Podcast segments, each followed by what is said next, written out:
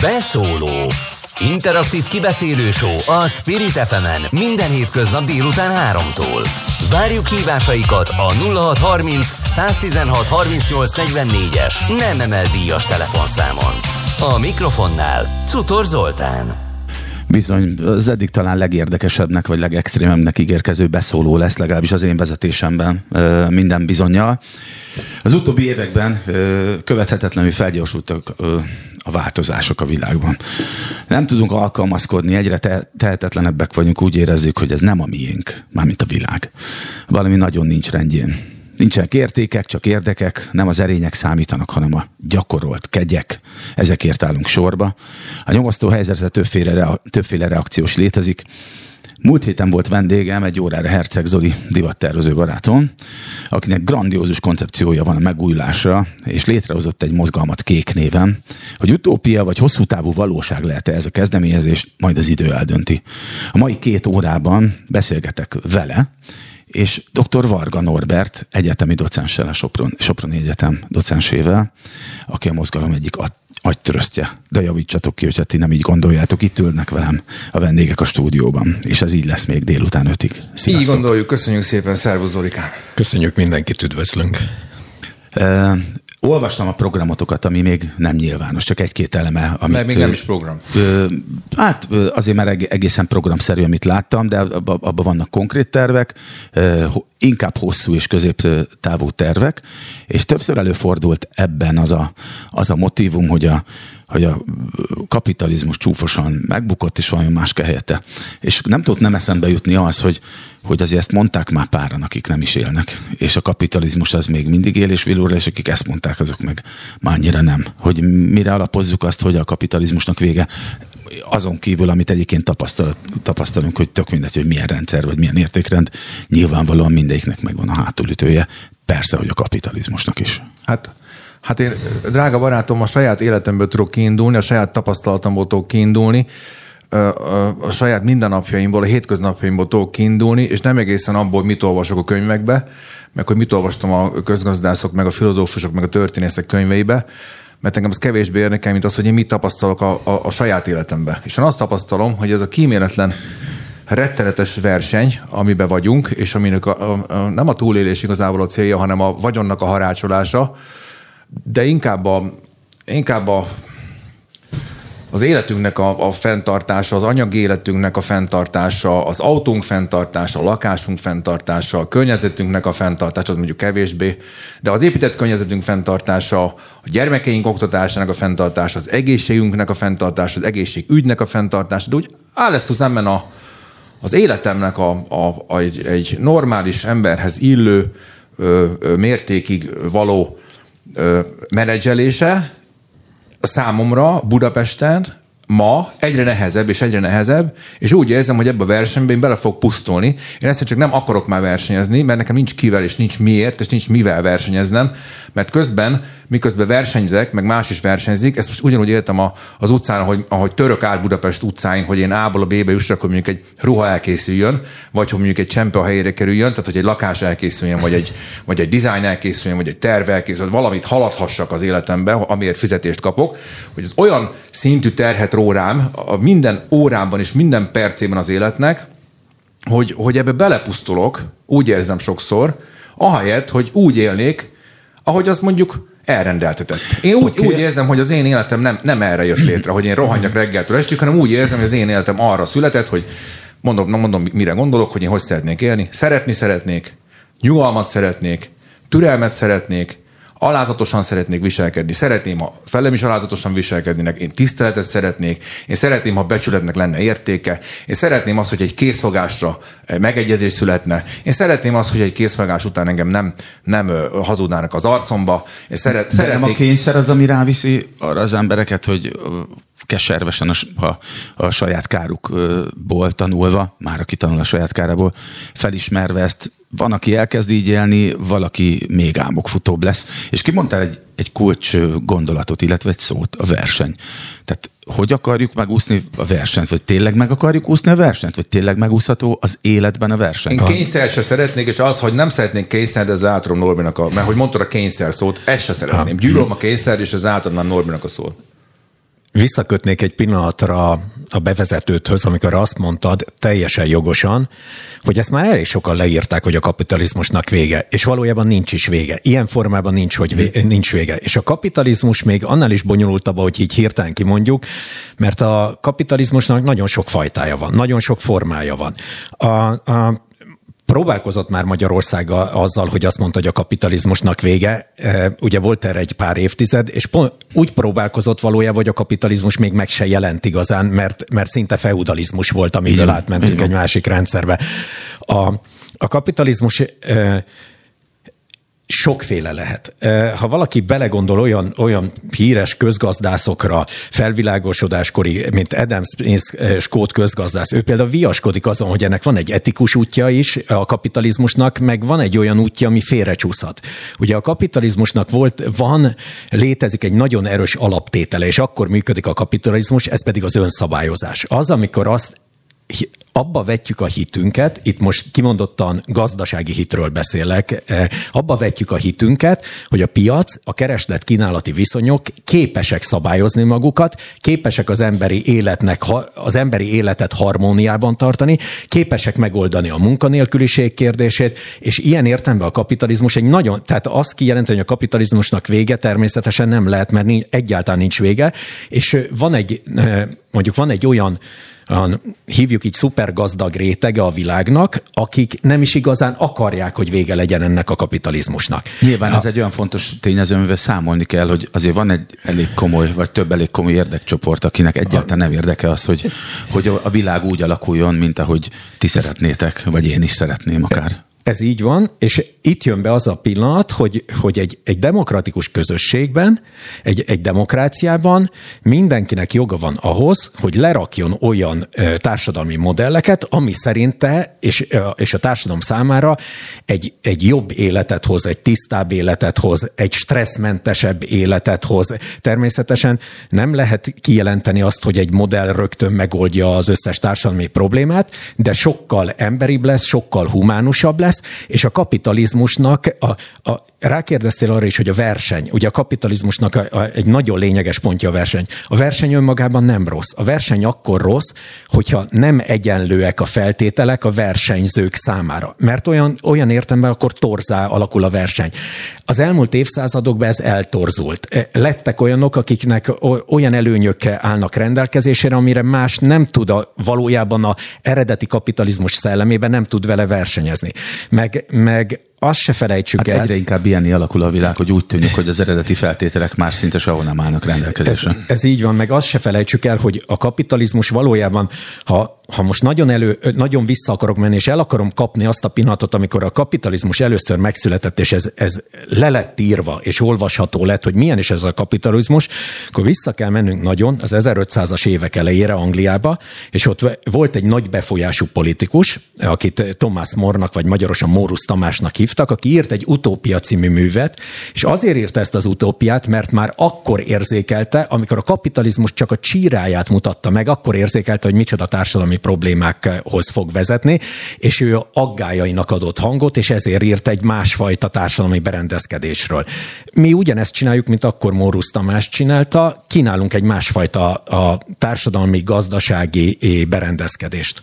És bocsáss meg, hagyd kössek, hagy kössek vissza én is a az egyik megjegyzésed ez, hogy van egy nagyon erős réteg, aki nem akarja a vározást, ő ragaszkodik a kapitalizmushoz. Hát igen, ez a, ez a réteg, az, az, az a felső 1-2-3 százaléknyi elit, aki gennyesre, milliárdosra kereste magát, és nagyon jól érzi magát a jachtjain az óceánokon, baromi jól érzi magát a luxus palotáiba, a nem tudom milyen csilliville helyeken, Monte Carlo-ba. Hát persze, hogy nem akar, hogy vége legyen. Na de mi van azzal a 97 kal aki mindig a farok rosszabb végére kerül. Ők vajon akarják ezt a kapitalizmust, akarnak beledögleni ebbe, akarnak rabszolgamunkát végezni ezekért a milliárdosokért, vagy ők mit akarnak? Ez, erre ki kíváncsi, mit akarnak? Én szerintem ők, ők is akar, akarhatnának egy olyan sokkal jobb világot, ha tudnák, hogy létezhet egy ilyen jobb világ. Sajnos az elitnek nem érdeke azt megmutatni a tömegeknek, hogy igenis létezhet egy ilyen jobb világ, hogy mi lemondunk mondjuk a profitunk 90%-áról, mert ha a profitunk 90%-a lemondanák, ez persze egy, megint egy illúzió, de hát én idealista fiú vagyok, ezt engedjetek meg nekem. De nem, neki, nem neki még mindig annyi akkora vagyona marad az Olikán, még mindig akkora vagyona marad, hogy az életében nem tudná elkölteni.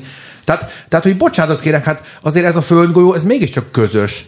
És hogyha, hogyha mondjuk az a 90% teleszennyezi az óceánokat, teleszennyezi az sivatagokat, teleszennyezi az egész életteret, akkor hova fog az a 3% menekülni, hol fog nyaralni, hol fogja a milliárdjét elkölteni? Rendben van, de hogy az emberek többsége, nagy többsége, ezt a közelmúltban is láthattuk itt Magyarországon, de szám, gyakorlatilag csak erre tudok példát felhozni, az emberek többsége úgy él, mintha nem lenne holnap. Ezt hogyan változtassuk meg? Vagy mi az, ami, mi az, ami arra... Tehát, hogyha nem jön egy mindig, nagy változások mindig akkor jönnek, mikor jön egy nagy kataklizma, valami nagy trauma, és akkor hirtelen sokan kénytelenek vagyunk rá, e, e, ez alatt értettem a kényszert, hogy kénytelenek vagyunk rádöbbenni arra, hogy, hogy hoppá, nem is ez volt a fontos az életben, hanem so, hát van, kell, van, sokkal, hogy mi az, ami mondjuk annyi, azért lássuk be, hogy akármennyire elégedetlenek vagyunk, még mindig azért egészen jól élünk. Én is autóval jöttem ide, ti is a saját kocsitokkal jöttetek ide, hogy beszéljünk, vagy nem tudom Zoli, mivel, de mindegy is. Az a lényeg, hogy, hogy egészen jól élünk, élünk, van mit ennünk, van mit fölvennünk, itt tudunk beszélgetni rádióban, ami elég jó fel van szerelve, és itt nem fagyunk meg, nem hallunk szomjan, stb. stb.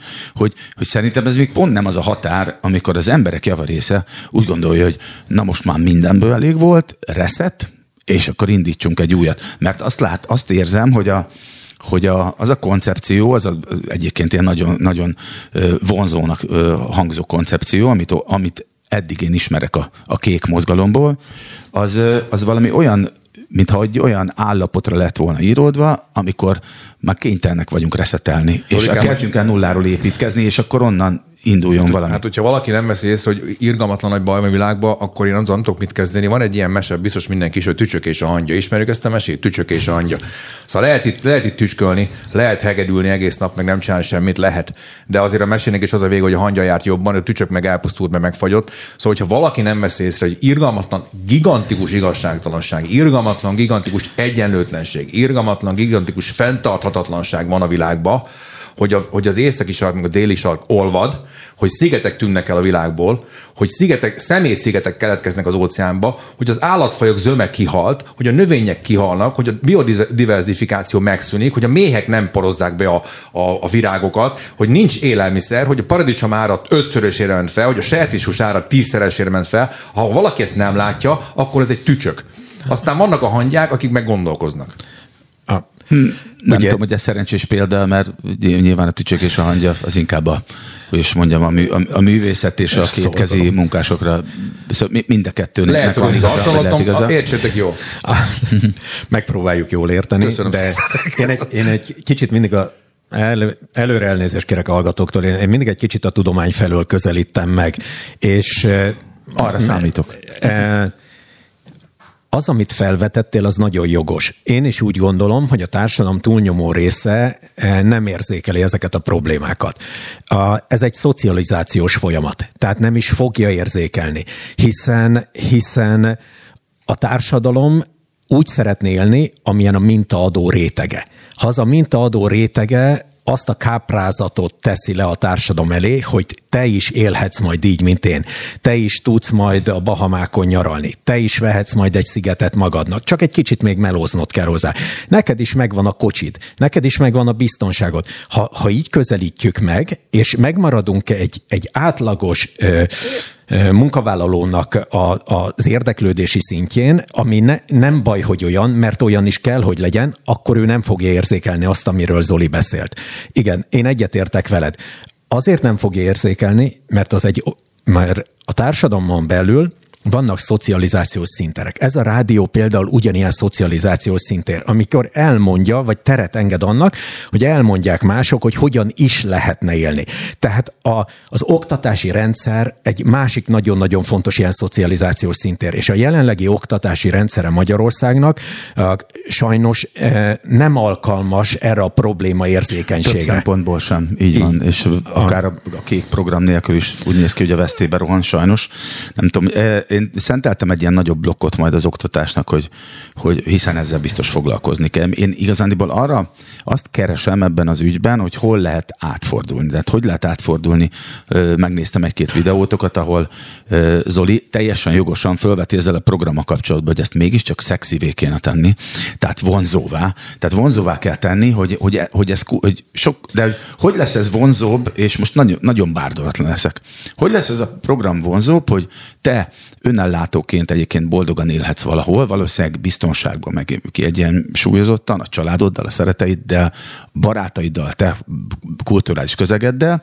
Ez, ez hogy lehet, de mit tudom én, pont annyi lesz, amennyire szükséged van, azzal szembe, hogy Mások meg megengedhetik maguknak, hogy milliárdos hajókon a kosárlabda fenekű lányokról szívják fel a kokaint. Érted? Nem, nem Tehát, hogy, mert, mert, mert, lehet, hogy a, mondjuk a fiatalok többségének meg az a vonzó, hogy ó, én nem úgy akarok élni, nem akarok semmilyen közösségbe. Én, a, én akarok az lenni, aki ezt megengedheti magának, hogy ott kokainozzon, és utána ne csináljon semmit, csak a pénzét számolgassa. Hát úgy, ahogy, úgy, ahogy Norbi nagyon okosan elmondta, ez egy szocializációs folyamat egyébként nem engedheti meg. Tehát nem engedheti meg az elit magának azt, hogy elvegyen a másik nyolc embertől mindent. Ezt nem engedheti meg, mert fenntarthatatlan, és olyan iszonyatos ö, ö, társadalmi következmény lesznek, hogy 10-20 év múlva beledöglünk mindjárt. Ez, ez biztos. Ez, Zolikám, ez, ez, ez, ez, nagyon, ez nagyon egyszerűen el kell, nem kell meggyőzni, ezt nagyon, hanem... egyszerűen, nagyon egyszerűen el kell magyarázni, meg kell mutatni, és a, a nagyon kedvező fejlemény szerintem, hogy a mai fiatalok, az én meglátásom szerint 10-20 évesek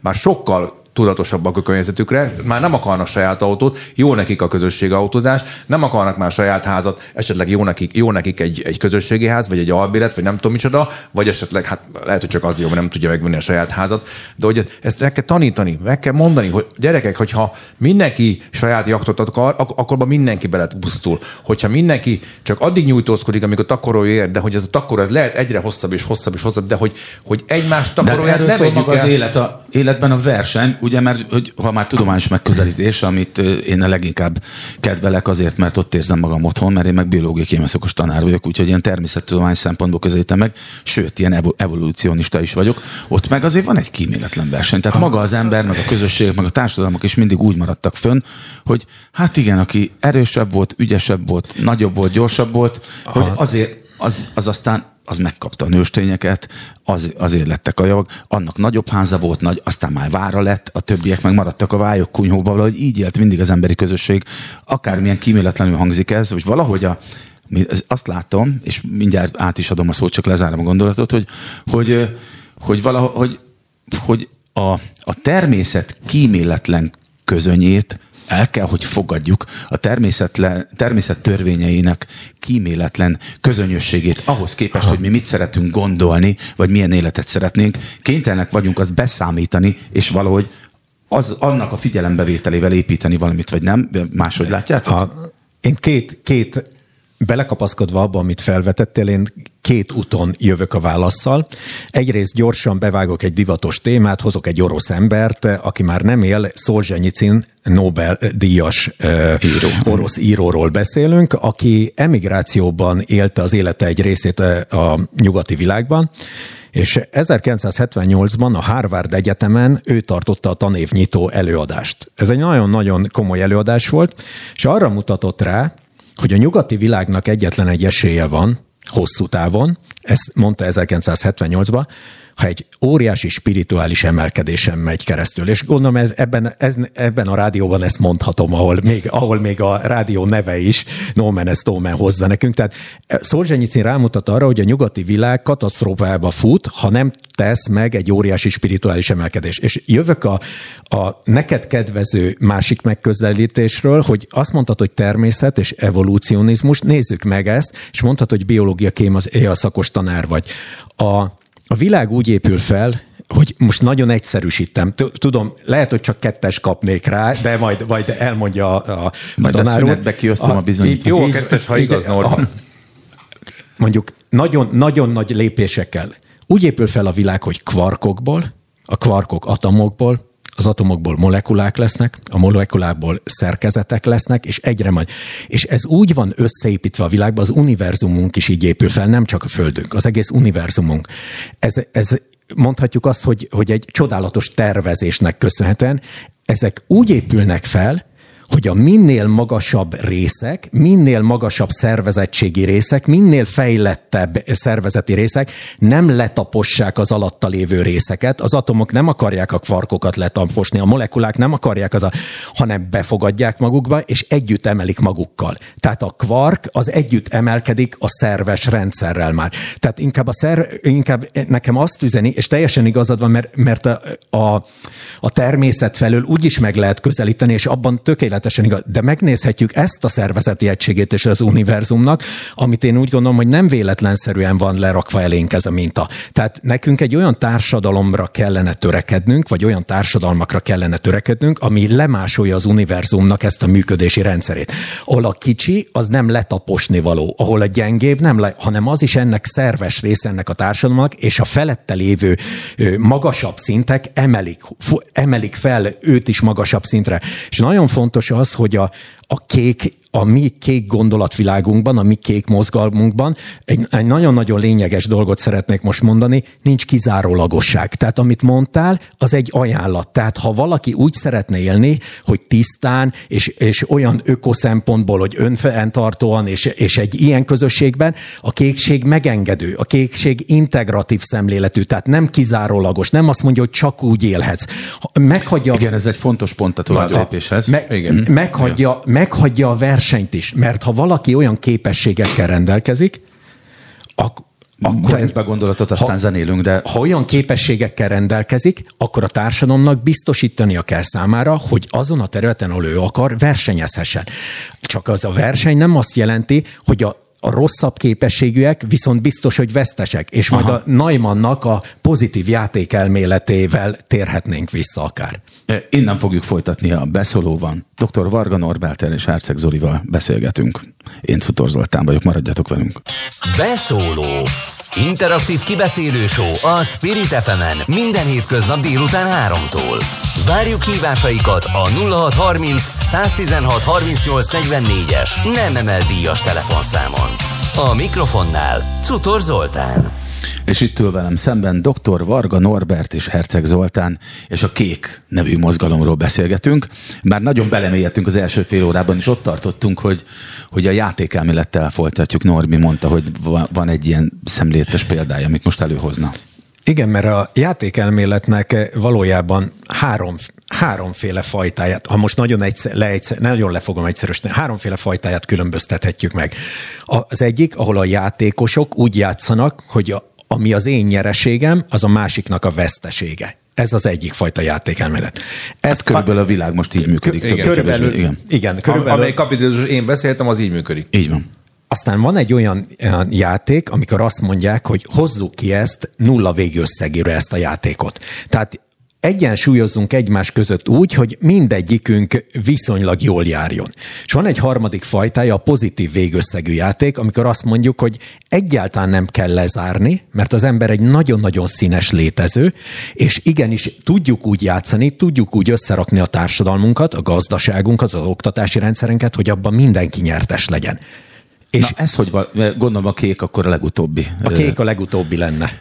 Hogyha már itt tartunk, és szó volt erről, hogy, hogy nyilván egyik pillanatról másikra, ha működik is a, ez az alapvetés és ez az elmélet, és hát én a legjobbakat kívánom ennek, hogy nyilván lesz egy olyan időszak, valószínűleg hosszú időszak, amikor ilyen is van, olyan is, vagy egy kicsi kék van, a világ nagy része még mindig olyan, mint most, vagy még rosszabb.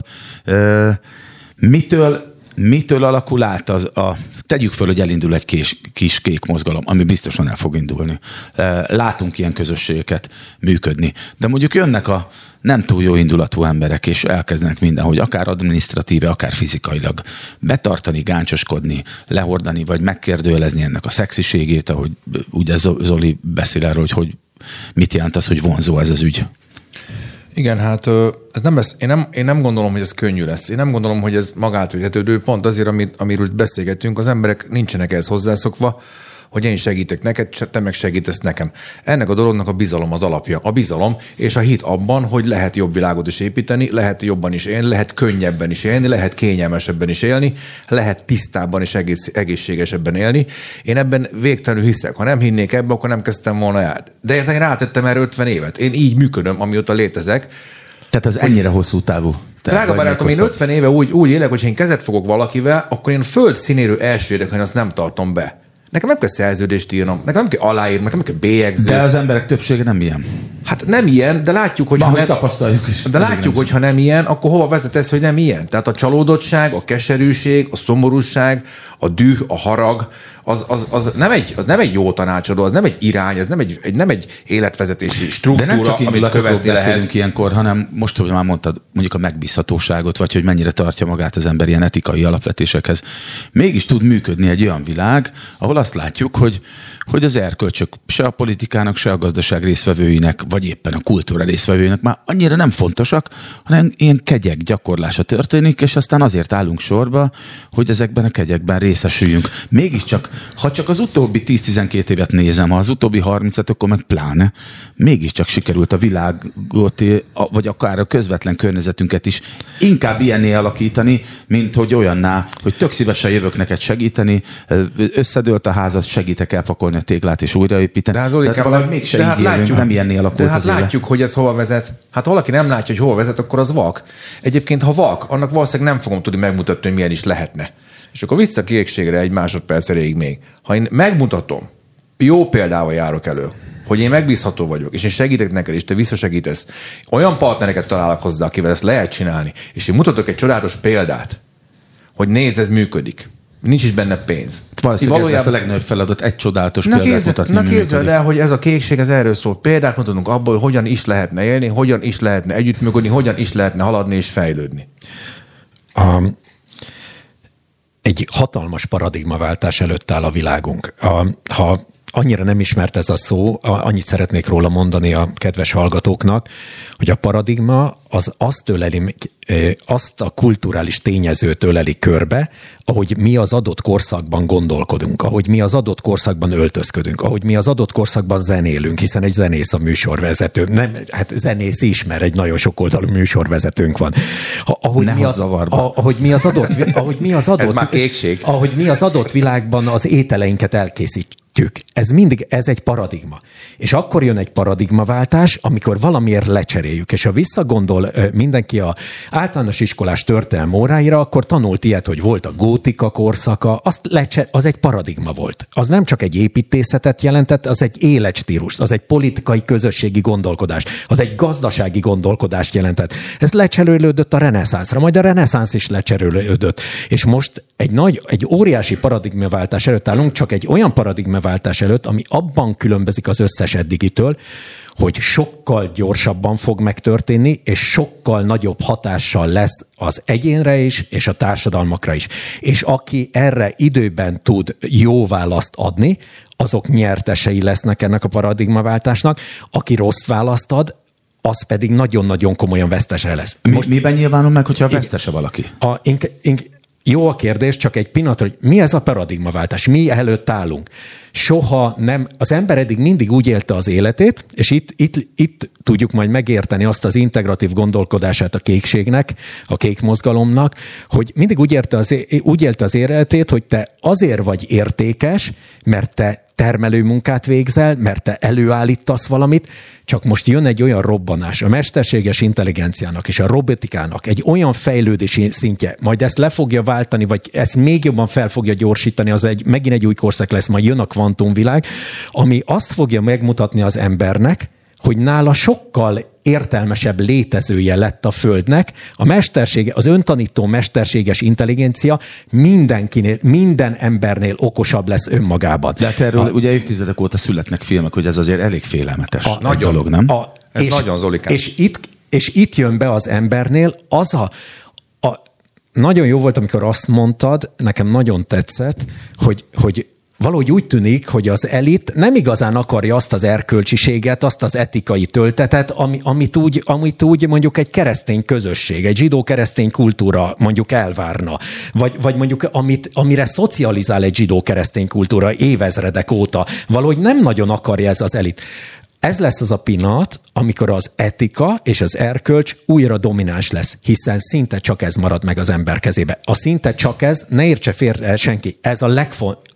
A szinte csak ez alatt azt érted, hogy, vagy, vagy úgy érted, hogy azért jutunk el oda, csak hogy magam előtt is tisztában tegyem, hát a hallgatóknak is akkor egy kicsit megvilágosodik, mert nekem, nekem most egy picit homás, hogy a robotika miatt, vagy tök mindegy, tehát hogy a mesterséges intelligencia olyan szinten uralkodik el rajtunk, hogy az embereknek nem marad más más választása, mint csak az erkölcsökbe, meg az etikába Harari, kapaszkodni. Harari, Harari azt írta le a könyvében, 21, 21 kérdés a 21. század, azt írta le, hogy a robotika és a me- mesterséges intelligencia oda fog vezetni, hogy lesznek a szuperemberek, akik ennek a techno- technológiának a birtokában vannak, és, és a mondjuk 3% az a 3 százalék, és a 97 százalék, tudod, tudod, tudod, mi lesz? Haszontalan emberek lesznek. Haszontalan és felesleges emberek. A- Erről szól a Harari munkája, és Harari nagyra tartom.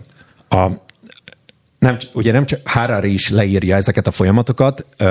Ugye azt kell tudni, én szeretném a tudományban dolgozó emberként leírni, hogy amikor a a jövőt szeretnénk bemutatni, akkor mindig fenntartjuk magunknak a tévedés jogát. Tehát úgy szeretnék erről beszélni, hogy természetesen nem látunk a jövőben, be, de olyan folyamatok vannak, aminek köszönhetően mégis modellezni tudjuk, hogy mik történnek, mik lesznek valószínűek, és erre, ha valaki erre választ tud adni időben, és jó választ, akkor az nyertese lesz a jövőjének, hiszen a jövőt a jelenben építjük, és a múltunkból építjük. És nagyon fontos az, hogy, mi- hogy, hogy akkor ezt a homályosságot egy kicsit tisztázzuk. Mond, mondanék egy-két kézzelfogható példát, és, és mert akkor az jobban ehető lesz. A Japánban Tókióban, a főváros hasonlóan néz ki, mint Budapest, olyan értem, hogy kerületekből áll. És ott is a kerületekben polgármester választás van. Japánban már indulhatott mesterséges intelligencia a polgármester választáson, és Nem kiváló. De tényleg, kiváló, nem azért ki- mondod, mert így van, kiváló de hogy elég nehéz. De hogy Ki- ehhez em, ezt Egy- nyilván és- embereknek kellett megszavazni, nem? Igen, igen. E, embereknek Milyen ember az, aki erre szavaz? Nem, tud, nem biztos, hogy tudta, hogy az, hogy az emi. Tudta? Teljesen tudta, teljesen tisztán játszottak, mindenki tudta, hogy ez egy mesterséges intelligencia, nagyon jó, ered, nem győzött, de nagyon jó eredményt ért el. Mondok még egy példát, hogy, hogy egy kicsit közelebb hozzuk. Na, ez a creepy. A, a. Sz- Szaúd-Arábiában mesterséges intelligenciát nőként állampolgári jogokkal láttak el, az onnantól kezdve azt jelenti, hogy választó és választhatóvá vált a mesterséges intelligencia. Mondom tovább, egy-két csak azért, hogy egy kicsit, hogy mi van a jelenben, hogy egy kicsit közelebb jöjjünk hozzá, hogy, hogy miért, miért Hát ez, van... ez borzalmas. Ez Ne, az. de, de önmagában nem. Tehát önmagában, tehát nem az... De miért nem? Hiszen A- az, az nem. emberek ne, eng- ne engedjék ki a, az A- emberek kezéből az Ah, már rég irányítást. kiengedtük, Zolikám, rég kiengedtük, az algoritmusok vezetnek téged is minden nap, amikor a Facebookot mond, nézed. mond, mondanám, hogy, hogy miért, miért nem biztos? Lehet borzasztó is, és lehet máshogy is megközelíteni. Na ezért mondtam azt, hogy az erkölcs újra olyan központi eleme lesz az emberi világnak, ami szinte ez az egy marad a kezébe. Mert annak a mesterséges intelligenciának viszont adni kell egy etikát. Tehát a mesterséges intelligencia mindent meg tud tanulni. Mindent meg tud tanulni, egy valamit nem tud etikát. Pontosabban azt az embernek kell neki megtanítani. De És hogy e- tanítod meg? Mert hiszen A- az etika az ugye nem csak, az, nem csak a, A- valamiféle szabályrendszer, mert attól még lehetne, attól, hogy igazságos lehetne, embertelenül, kíméletlen A- is. Nem? az- az- És ezt el, azért el szeretnék kerülni, hogy Persze, kíméletlen legyen. a, a mafiának is van etikája, a, a bármilyen csoportnak van etikája. A parlamentnek is a van etikája. parlamentnek is etikája van, mi- egy társadalomnak, egy vallásnak is van etikája, egy sportközösségnek is van etikája. A, az lesz a lényeges, hogy az emberiség miben tud itt megegyezni. Hogy milyen, hiszen a mesterséges intelligencia az egész emberi társadalmat át fogja hatni. És hadd had mondjak még egy-két példát, hogy mennyire közel, mennyire közel van, és erre mennyire jó választ kell adni, és me- mennyire meg kell találnia benne az ember magát, különben meg fog rémülni erről, ahogy, na, ahogy mondtátok is, hogy egy kicsit így creepynek érzitek. Igen. Egy, tehát, hogy mennyi, Igen, mennyire, tehát mennyire megrémül ettől az ember, ha nem jó választott. Ha elfelejti, hogy az ember, most eng, engedjétek meg, hogy egy bibliai gondolatot mondjak, az ember a teremtésnek a letéteményese. Tehát az ember kapta meg a lehetőséget, hogy a Földön olyanná alakítsa a Földet, amilyen Isten képviségére.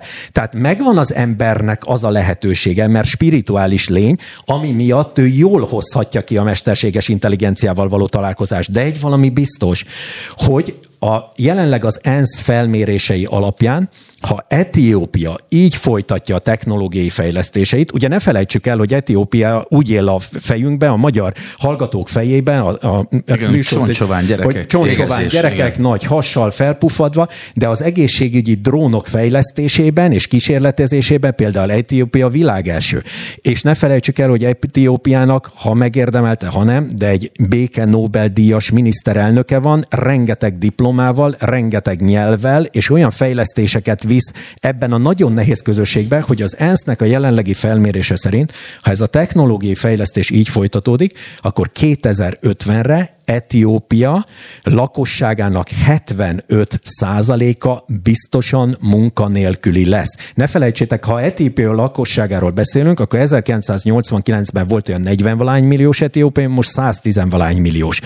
Erre kell választ találni az emberiségnek, mert a robotika és a mesterséges intelligencia ki fogja váltani. Hogy egy kicsit a művészvilág felé, egy példát még a művészvilág felé jöjjek, indítottak mesterséges intelligenciát már novella író versenyen, és nagyon-nagyon jó eredményt ért el. Igen, azt mondják, hogy átléptünk azt a pontot, sajnos nem jut eszembe az a kutató, akinek a nevéhez fűzik, hogy az a pont, amikor el tudsz beszélgetni úgy egy mesterséges intelligenciával, nem tudom hány perc, 15 percig, 50 percig, hogy nem nem fedezett föl, hogy ez mesterséges, és azon a ponton már rég túl, már évek óta túl vagyunk. Igen, nem csak, hogy vagyunk. szerintem egy mesterséges intelligenciával nem tudsz családot alapítani, nem tudsz neki gyereket csinálni, azt nem fog neked tudni gyereket szülni, azt nem fog tudni megenni, hát az a kérdés, azt nem fog tudni belélegezni, drága barátaim. Igen, de ez pont olyan érvek, amiket azt mondom, hogy a nap, nagy többség soha nem fogja támogatni azt, hogy a mesterséges intelligencia kezébe adjuk az irányítást. De nem kell támogatni, nem a, nem a nagy többség dönti el, azt a szűk elit dönti el, akinek a birtokában van. Az, a, ez a probléma. A és ott van a 97 a farok rosszabb végén megint. A, me- a mesterséges intelligenciát nézhetjük úgy is, hogy egyébként sokkal tisztábbá válik neki köszönhetően a világ. A, mert Mi amennyiben, az meg? Hát amennyiben a, sikerül a, etikussá nevelni, nem? Ha etikussá neveljük. Mert olyan munkavégzést fog ö, végrehajtani, ami sokkal környezetbarátabb lesz. Tehát a, ö, és az embernek viszont visszaadhatja azt a lehetőségét, hogy újra gondolja magát, mint spirituális létező. Hogy azt mondja újra magának, hogy nem csak azért vagyok értékes, mert termelek valamit, és anyag, tehát nem csak a matéria miatt vagyok értékes, természetesen a matériával való találkozás, az anyaggal való találkozás az emberiség történelmének kihagyhatatlan, és az is marad. De attól még rádöbben az ember, kénytelen lesz rádöbbenni, hogy neki van egy spirituális léte. Ha a társadalmak olyanok lesznek, az oktatási rendszer, ami ehhez segíti hozzá, hogy mentálisan egészséges maradjon, és kitalálja azt a működést, ami már nem versenyalapú, de azért nem versenyalapú, alapú, mert a robotikával és a mesterséges intelligenciával már nem tudsz versenyezni. Egy, egy olyan sakk, egy olyan mesterséges intelligencia a sakkozóval már nem tudsz, egyetlen egy sakkozó nem veszi fel a versenyt. De miért aki... ne akarnak leuralni bennünket a mesterséges intelligencia úgy, ahogy mondjuk a Terminátorban megjelenik? A, akkor fog minket leuralni a mesterséges intelligencia, ha rossz etikát tanul tőlünk. Ha rossz etikát tanul, akkor előfordulhat. De mi is. van akkor, tehát ezek a mesterséges intelligenciák, tehát hogyha novellát tudnak írni, akkor valószínűleg elég közel állnak ahhoz is, már lehet, hogy ezen is elég túl vagyunk, hogy önrendelkezők legyenek.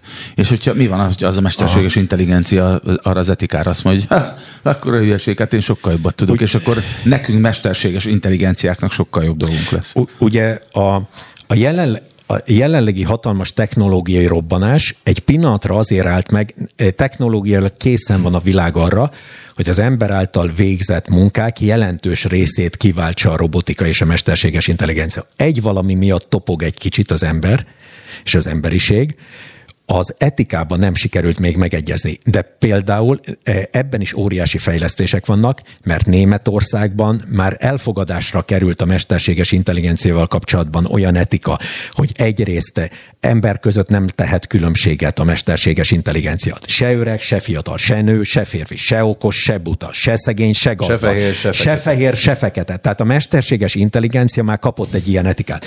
Minden, mindenképpen az emberi életet védi, tehát előbbre helyezi mondjuk egy növény életénél, ha döntenie kell egy bizonyos szituációba, hogy egy virágra hajtson rá, vagy egy emberre, akkor mindenképpen előtérbe helyezi az embert. Tehát megindult egy óriási, valójában az, az, az, abban a pillanatban akadt el most az emberiség, hogy többféle etika létezik a Földön, van a muszlim világnak etikája, van a zsidó-keresztény világnak etikája, van De mi a van, hogy ezek világnak... a különböző világok, a... és ne felejtsd, amit akartam mondani, különböző etikájú mesterséges intelligenciával. Akkor meg kell keresni az alapját annak, hogy mi az a, embernek okay. a létezésének Csak ezek ütközni értelme fognak. és alapja. Ezek a... ütközni fognak. Ez a feladat az emberiségnek, hogy átgondolja a spirituális létét, hogy mi az, amiért minket ember, mi az, ami minket emberé tesz, mi az a közös nevező, amíg vissza tudjuk bontani azt, hogy ebben minnyáján az emberiség együtt egyetért. Hiszen próbálkozik ezzel az emberiség, gondoljatok csak bele, nagyon sután működik, nagyon rosszul működik, de az ENSZ is ezért hozta létre az emberiség, hogy elvileg kiküszöbölje a, a, a... Igen, csak sajnos látjuk, hogy az ENSZ se egy túl hatékony szervezet, nem, és miközben ez... beszélt, ez jutott eszembe, hogy amíg mi éppen gondolkozunk azon, hogy mi legyen ez az etikai alap, addig mondjuk a kínaiak, vagy a bármilyen muszlim ország által kifejlesztett mesterséges intelligencia meg olyan szépen mindenféle etikai fenntartás nélkül fog bennünket a földön egyenlővé tenni, vagy legyalulni. De Benne van ez is, de nem... Vagy egy bűnözői szervezet, mint ahogy az előbb említetted, a... hogy a maffiának is van etikája. Parlament. Annak a három százaléknak, akinek a kezébe vannak a világjavai, vagy a, ennek a nagy része, azok is... Mi, mi van, hogyha ezek megcsinálják majd a maguk mesterséges intelligenciáját, ami, ami gondolkozás nélkül fog, még, még a legkíméletlenebb mafiózónál is kíméletlenebb módon fog mondjuk megölni bennünket, vagy eltakarítani földszínéről. Biztos, hogy meg fogja csinálni a maffia is a saját mesterséges intelligenciáját, hiszen egy olyan, olyan technológia, oko, okos pénz fog 10 éven belül, 15 éven belül okos pénzünk lesz. Az okos pénz saját magát fogja befektetni. Tehát okosabb lesz sokkal a pénzügyi befektetések területén, mint mi vagyunk. Egyébként ez az elit számára is egy nagyon nagy kihívás. Ez szép gondolat, az okos pénz saját magát fogja befektetni. Igen, Igen ez, E, e felé megy most jelenleg a világ. A, mondok rá egy példát. A Svájc vezető banki közgazdász elemzőinek készen van a digitális avatárja, ami azt jelenti, hogy míg mondjuk Genfben vagy Bernben alszik ez a jó ember, aki a világ egyik legjobb közgazdásza, közben a világ különböző pontjain már úgy tart tudományos előadás, hogy ez interaktív. Amit te mondtál, hogy nem veszed észre 15 percen keresztül, természetesen a, úgy, úgy tud válaszolni. És, vagy egy, még egy példát mondok, hogy hol tartunk. Az amerikai választásoknál ugye nem olyan régen elnök választások voltak, elnök választás És megválasztottak egy avatárt, ezt akarod? Nem, nem, de, nem, de a, nem, de a választók túlnyomó része nem tudta, hogy akivel beszélget telefonon, aki egy bizonyos kampánykérdésben, például a környezetvédelemben... Ez húsvérembere vagy sem? Hogy és nem húsvérember volt, és jobban érvelt a mesterséges intelligencia, például környezetvédelmi kérdésekben vagy éghajlati kérdésekben, mint bármelyik politikus. Tehát ez ennyire jelen van, tehát ez ennyire jelen valóság. És persze még nem mondtad, akkor még, akkor ezek a, ezek a rendszerek kémkednek is. Németországban óriási botrányt jelentett az, és az amerikai Egyesült Államokkal befagyott a 2010-es években egy darabig a diplomáciai viszony, mert vissza kellett hívni egy ilyen egy pár tíz centis robotot, ami nagyon-nagyon menő volt a német háztartásokban, gyerekeknek vették játékrobot, minden tudott, csak épp küldte az információkat egy bizonyos amerikai technológiai cégóriásnak, küldte az adott család fogyasztási szokásait, és akkor úgy, úgy állította át a család okos dolgait, hogy a okos telefonján olyan, olyan termékek jelentek meg, ami annak a cégnek az élelmiszer termékei, annak a cégnek a bútor termékei, annak a cégnek az autó termékei. Tehát, tehát ez itt van. Erre most az embernek választ kell adnia. A kék válasz mi erre? Lehet a kék válasz ez arra, hogy akkor nincs mobiltelefon? Nem. Meg nincsenek én, ilyen eszközök? Én, én, én a, a, a, kékség, a, kék, a kékség, amikor én az agy, agyamba ötlet három héttel ezelőtt kézzetek el, hogy hogy, hogy ez azért nem lett zöld ez a mozgalom, és mert beszélünk aztán ez a mozgalomról, ez egy, ez egy ökológiai, de igazából az embert és az életet középpontba állító új mozgalom, ami az élettel foglalkozik, és a kékből úgy lett a közösségi élet kultúrája, vagy úgy lett a kényelmesen élők klubja, vagy úgy lett a kiváló életközösség, hogy mindig az élet van középen. A kékségben az é, az élet van középen, az ember van középen. Ebben ebbe valószínűleg egyébként a, a mozgalmunkban nagyon nagy segítség lesz a mesterséges intelligencia, valószínűleg nagyon nagy segítség lesz a robotika, valószínűleg nagyon nagy segítség lesz a, a leges legmodernebb technológiák, hogy segítsen minket, de mindig az élet marad középpontban, mindig az ember marad középpontban, mindig a természet, az anyaföld, a, az élő Isten marad középpontban, ez nagyon fontos nálunk, és mindegy, hogy az életet én Istennek hívom, vagy Szentnek hívom, vagy nem tudom, minek hívom, de én az életet tartom a, a, az ember elsődleges ö, ö, ö, fontosságú tényezőnek, hogy meg kell őriznünk, és én, hogy élet alatt mit értünk, azt pedzegettük az elején, meg pedzegetjük majd a végén is. Hát igen, mondjuk az élet meghatározása is sokszor vitatárgya. Azt mondják, az, az, az, azt mondják, hogy az, ami ellentmond a az Zolikám, termodinamika második főtételnek, hogy ne, ön, önmagától nem esik szét, Igen, hanem az a, épül. az, a, az a vízió, amit elő, a leges legelső kérdésre válaszoltam, hogy én hogyan élek most, itt Budapesten 2022-ben, hogy reggel 6-tól este 10-ig dolgozom, és nem ütök 5-ről 6-ra, ez ne, én ezt nem hívom életnek. Én ezt egy kényszernek hívom, egy betegségnek de hívom, egy neurózisnak hívom. élnek és hát de, örülnek, Hát ez Zolikám, hát de bocsánat kérek, hát ha megnézed az egészségi adatok, adatokat, hát ebben az emberek belepusztulnak. Depressziósak, pánikbetegek, túlsúlyosak, soványak, drogfüggők, alkoholfüggők, elválnak, nem szeretnek, Menekülés, utálnak, igen. menekülnek. Hát igen. Ez, bocsánat, ez, ez hol, hol van itt az élet? Hol maradt ebbe az élet, ebbe a rohanásban, amit mi kapitalista versenygazdákra hívunk Budapesten 2022 hol van itt az élet? De továbbra is az a központi kérdés, érzésem, legalábbis nekem, itt a mai beszélgetésünk kapcsán a kék mozgalom mm, tekintetében, hogy mindezeket, amiket felsoroltál, ezek mind így vannak. Ettől mindannyiunk, mi mindannyian többé-kevésbé szenvedünk, inkább többé, mint kevésbé, az ismerőseink is, akiket ismerünk, de hogy, hogyha most elővenném otthon mondjuk a hétvégi vacsorán a nagy családom előtt, vagy a barátaim előtt a programot, és így elmondanám, akkor valószínűleg így értetlenül állnának, és így azt mondanák, hogy de nem volt jó, hogy visszatérítették az adót, tök jó volt, nem? Hát tudtál venni egy új, mit Xboxot, vagy? Ah, szuper, Tehát, hogy, így körülbelül, hogy körülbelül itt Miért az emberek nagy része, mindjárt? akikkel találkozom, azok, azok mégis itt tartanak, vagy ezen a szinten élnek, értitek? Hogy, hogy lehet, hogy ez a fontos, és amíg, amíg az a fontos, hogy megkapom ez az adó, adó visszatérítést, vagy, vagy éppen mit tudok-e tankolni, nem túl drágán, Addig, addig mit, mit akarunk itt mi kékezni? Zoli, teljesen igazad van. A, a, a, a kék mozgalom nem azt mondja, hogy a, hogy a jelenlegi társadalmi berendezkedésre nincs joga senkinek, és hogy ne élhetne így. A kék mozgalomnak nagyon fontos az az üzenete, hogy megengedő. A kék mozgalom azt mondja, hogy tud ennél egy jobbat. Tud ennél egy jobbat. Tud egy olyan jobbat, amitől te jobban fogsz élni, stresszmentesebben fogsz élni, a, a kevéssé leszel kitéve környezeti hatásoknak, és folytathatnánk így tovább. Így van, és már az előző fél óra végén is pont innen akartam folytatni, tehát föl is írtam magamnak, hogy az, hogy hogyan és megengedő ez a mozgalom, és hogyan tud párhuzamosan ez így élni. Akár családok, egyének, akár országok, az egyik ilyen, másik olyan, hogy hogy működhet ez. Innen fogjuk folytatni egy Prince után. Jövünk nem sokára. Beszóló Interaktív kibeszélő show a Spirit fm minden hétköznap délután 3-tól. Várjuk hívásaikat a 0630 116 38 44-es nem emel díjas telefonszámon. A mikrofonnál Cutor Zoltán. Agányok az órák. A másik két mikrofonnál pedig Herceg Zoltán és dr. Varga Norbert egyetemi docens a Soproni Egyetemről, a kék mozgalomról beszélünk, aztán nagyjából már minden másról beszél, beszélgetünk, mert hogy itt, itt moralizálunk, a mesterséges intelligenciáról beszélgetünk. Ott tartottunk, hogy a kék mozgalom, ami, hogyha be is válik, vagy elkezd működni, ugye természetes, természetesen nem fog megtörténni egyik pillanatról másikra. És erre már nem először a beszélgetés során Norbi azt mondta, hogy, hogy de ez egy megengedő mozgalom, és el, elnézi ezt. Hogy néz ki ez a gyakorlatban, vagy a ti fejetekben? Hogy néz ki? Hogy, hogy mit jelent az, hogy megengedő? Én arra gondolok, hogy, hogy még, még vannak ugyanolyan vadkapitalista elvek alapján ö, működő, vagy protekcionizmus alapján működő gazdasági, meg egyéb közösségek, kultúrák, és emellett él a kék. Hogyan?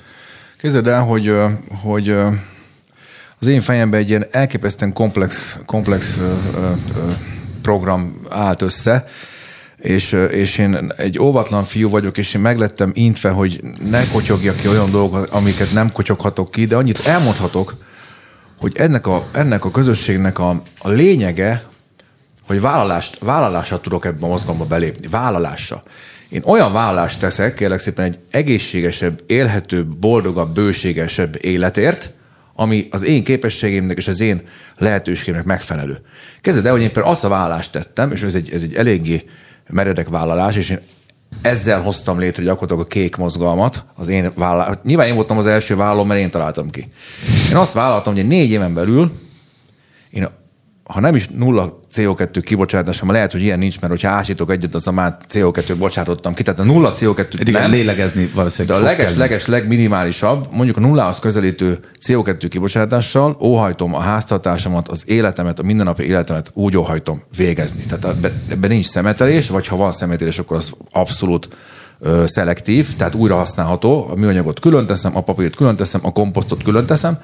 A háztartásom a lehető legteljesebb mértékben megújuló energiákkal fog működni, tehát napelemmel, ha lehet szélkerékkel, sajnos Magyarországon tilos a szélenergiát has- használni valamiért, nagyon érdekes módon. Én nem óhajtok olajat használni, nem óhajtok gázt használni, nem óhajtok fosszilis energiát, fosszil, szenet használni. Én szeretnék tiszta energiából ö, ö, fennmaradni, működni. Gondolom ez akkor az áram, mert ene- energiára viszont van szükség. Áramra van szükség, igen, de az, az, az általam sorolt megújuló energiaforrások, ezek, ezek alkalmasak áramtermelésre, és akkor még nem is mondtam a geotermikus energiát, vagy nem mondtam a biomasszát, ami, amivel szintén tudom És fűteni. közlekedni mi, mivel fogsz? Én nem biztos, hogy annyira nagyon sokat akarok közlekedni, én élni szeretnék, és egyébként ha közlekedni fogok, vagy gyalog megyek, vagy biciklivel megyek, vagy éppen elektromos autóval És megyek. akkor nem, nem lesz ilyen, hogy elmegyünk együtt Ciprusra, vagy valami. Hát nézd, olyan biztos, hogy nem lesz, hogy 5000 forintért kirepül- kirepülünk Londonba. Tehát ez a legnagyobb mértékben szennyező környezet, és az, hogy én, én elhiszem, hogy én megengedhetem magamnak, hogy én 5000 forintért le- retkedjek havon, hetente Londonba, Igen, de Párizsba, Milánó. mások, mások meg egyébként akarnak 5000 forintért hát, Londonba repülni, oké. és ezekkel kell együtt élni Addig, akkor, amikor fog, épül a addig motoron. fognak Londonba, meg Párizsba 5000 forintért repkedni hetente, amíg megtehetik, és utána meg olyan kutya életük lesz, hogy majd utána arra gondolnak, vissza,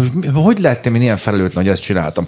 Hát gondolkozni kell, hát erről beszéltünk már Norbival az előbb, hogy hát gondolkozni kéne, hát a stratégiát kéne váltani, paradigmát kéne váltani, gyerekek, ez nem fenntartható. Olyan nincs, hogy, hogy én kimegyek ide a, a fővárosba, és én olmot szívok be. Hát én nem, hát én ahol lakom a Izabel utcában, én olmot szívok be. Én nem akarok olmot beszívni, tehát én valószínűleg itt fogom hagyni De a most már várost. ollómentesek az üzemanyagok. Ha persze, akkor szagolj bele a levegőbe, drága Zolikám. Ha nem ólom, akkor por. Olyan por koncentrált, eszen, eszen ocsmány. Tehát, tehát Nem, hát biztos, a- a nagyvárosoknak szennyező a Fáj tőle, vagy fáj tőle a szennyezett tüdőm, és fáj az tőle a lelkem. A zajártalomtól fáj a lelkem, a forgalmi dugótól fáj a lelkem, attól, hogy nem tudok megállni, ha oda mentem volna, attól is fáj a lelkem, attól, hogy nekem rohannom kell, attól, hogy én szétgürizem az agyamat napi 16 órában, és nem haladok 5 6 én nekem ettől fáj a lelkem. A kékségben én egy olyan vállást tettem, és akkor kicsit tovább folytatom, hogy én például a lakókörnyezetem, a lakóteremet, a házamat teljesen tisztává, egészségessé, önfenntartóvá, és így, így egyszerűen kívánatossá szeretném tenni, élhetővé szeretném tenni, fancyvé, ha úgy tetszik, szexivé szeretném tenni, mert szerintem ez a, ez a szexi szerintem, tisztán élni, boldogan élni, és a környezetbe, a természetbe élni, azzal együtt, ezzel a harmóniában. Most tettem egy másik vállás, és képzeljétek el, én nem csak a saját életemet, hanem a hercegséget, a, a divat cégemet is teljesen ö, ö, tisztával fogom varázsolni. Nekem ez egy négy éves vállásom. És én ezzel léptem a Ez kékségbe. azt jelenti, hogy olyan anyagokat használsz majd? Nem, ez mondod? azt jelenti, hogy megszüntetem. Megszünteted. Igen, a, a, ez egy elég könnyű vállás, és ez megint egy csibészség. A kékségbe beleférnek ilyen csibészségek, ilyen, ilyen fancy és cool, és nagyon szexi csibészségek, hogy figyelj, ha ez a kékség bejön, már pedig bejön, mert amióta három hete kitaláltam, hihetetlen nagyot megy, nem lesz szükség, nem lesz szükség divattervezőre. A divat az a második legszennyezőbb iparág a világon. A második legszennyezőbb a festékekkel, az oldószerekkel, a gyapjúnak hihetetlen, a birkának hihetetlen mennyiségű vízre van, vízre van szüksége, a gyapotnak hihetetlen mennyiségű vízre van szüksége. Akik leszedik a gyapotot, azoknak is. Tehát ez egy, ez egy fenntarthatatlan, ez egy pazarló, ez egy félreértés, és egyébként nekem az Hát otthoni hogy ugye ruhatáromban... minden fél év alatt kimegy a divatból, Hát drága inkább ez, a, ez az, ami miatt pazarló. bocsásson, a, bocsásson a világ meg. Nekem otthon, nekem otthon annyi ruhám van, és én most teszek egy harmadik vállalást, hogy soha többet az életben nem voltok ruhát venni. Na ez a fenntartható divat. Ez a fenntartható élet. Mert nekem, nekem Zoli 50 pár Nem lesz szimpatikus a divat szakmának. nem, nem érdekel a divat szakma engem egyáltalán, mert a divat szakma, az, a divat szakma, a fast fashion, az oda vezet, hogy elpusztulunk.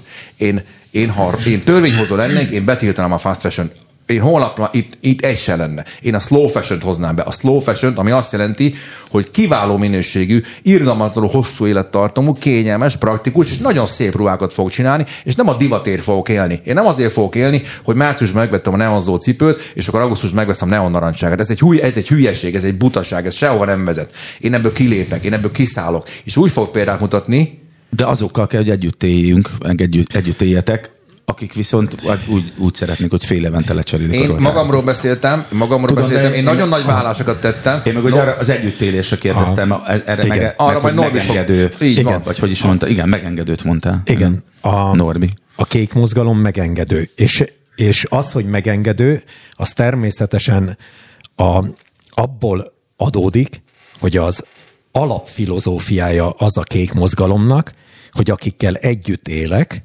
és ezt lehet tekinteni egy, egy utcát, egy települést, egy országot, Európát, akár az egész Egy földet, akikkel együtt élek, őket nem tekintem ellenségeimnek. Mindegy, hogy, hogy politikailag máshogy gondolkozik, mindegy, hogy erről a kérdésről máshogy gondolkozik, mert ő például hisz a fosszilis energiahordozókba. Ne, mi nem ellenséget látunk bennük. A, a, megengedés ezt jelenti. A megengedés azt jelenti, hogy kínálunk helyette egy másik modellt. És, és itt, itt egy kicsit furcsán hangzik, hogy állandóan megakadunk, hogy kínálunk egy másik modellt, és egy kicsit elhallgatunk. Ez azért van, mert ez nagyon tudatos. Tehát nekünk van egy, egy gazdasági társadalmi reform modellünk, amit jelen pillanatban csak érzületi szinten szeretnénk elmondani. Ne, egyenlőre nem tartunk ott, hogy mi ezt a, prog- ezt a nagyon súlyos szakmai programot, hogy hogyan épül fel ez a gazdasági rendszer. Hogyan fogsz ebben en jobban megélni, mint egyébként abban a rendszerből, ami helyett mi javasoljuk, ezt jelen pillanatban még nem szeretnénk nyilvánosságra hozni. Első körben en szűk szakmai csoportokkal vitatjuk meg, és, és dolgozzuk, és állandóan, állandóan élesítjük, állandóan még napra készebbé, még felkészültebbé, és a jövőt még jobban olvasóvá tesszük, ahhoz, hogy a magyar társadalom, és aki, nem csak a magyar társadalom, aki a magyar társadalom kívül megtetszik majd neki ez a program, ami gazdasági, társadalmi, politikai szerkezetre vonatkozó program, ezt, ezt a kínálatot majd látni fogja, hogy miért érdemes erre áttérni. És ennek a, a mikroszintje, ugye ez, ez egy makroszint volt, a mikroszintje pedig az, hogy aki a kék mozgalom felé jön, semmi más nem kérünk tőle, egyetlen egy vállalást tegyen az életében, amivel ő már változtatni akar azon a fajta társadalmi, gazdasági elképzelésen, ahogy most él. Ez a vállalás az talán jó irány, meg ez tényleg járható is, hiszen nem, nem azt kéritek ezektől az emberektől, hogy tessék belépni a szektába, és innentől kezdve mindennel leszámolni, amit eddig csináltál, tegyél egy vállalást, és hogyha úgy látod, hogy az működik, meg minden, akkor rajtad múlik az is, hogy teszel-e több vállalást. Ezt egyébként egy járható útnak tartom, de az előbb így, így ö, elmorfondíroztam azon, miközben arról beszélt, hogy nem osztanátok meg mindent, hogy, hogy egy nyilván valami miatt titokban tartotok még dolgokat. Sokszor azt mondják, hogy, hogy nehogy azért, hogy gyöngyöket szórjunk a disznók elé, stb. stb. Sokféle ilyen szinonimája létezik annak, hogy az ember amúgy nem rossz indulattal titkolózik, de mi van, hogyha emiatt például, vagy emiatt, hogy hogy azt viszont elmondjátok, hogy van program, de azt nem hozzuk nyilvánosságra. Mi van, hogyha bármilyen rossz akaró, vagy egyszerűen csak egy olyan, olyan közeg, vagy egy olyan hatóság, aki ezen aggódik, a, mondjuk szektának bélyez, bélyegez benneteket, ugyanúgy szektának bélyegez benneteket, mint hogy a szientológusokat annak bé- bélyegzik, stb. stb. És akkor egyszer nem tudom, hogy, hogy megindul egy apparátus, aki azt mondja, hogy már pedig a kéket eltörőjük. Erre ti fel vagytok készülve? Legalábbis fejben? Vagy megfordult ez a fejetekben? Abszolút, abszolút. Hát figyelj, de ha valaki egy olyan vállást tesz, hogy ő mától szelektíve gyűjti hulladékot. Ez egy vállás. Már ezzel be is léphetett a kékségbe. Ha valaki egy olyan vállást tesz, hogy én a, a lakásomban az összes nyílászárót kicserélem hőszigetelt nyílászáróra, már is tettem egy csomót az energiahatékonyság érdekében. Ez egy vállás, már belépett a kékségbe.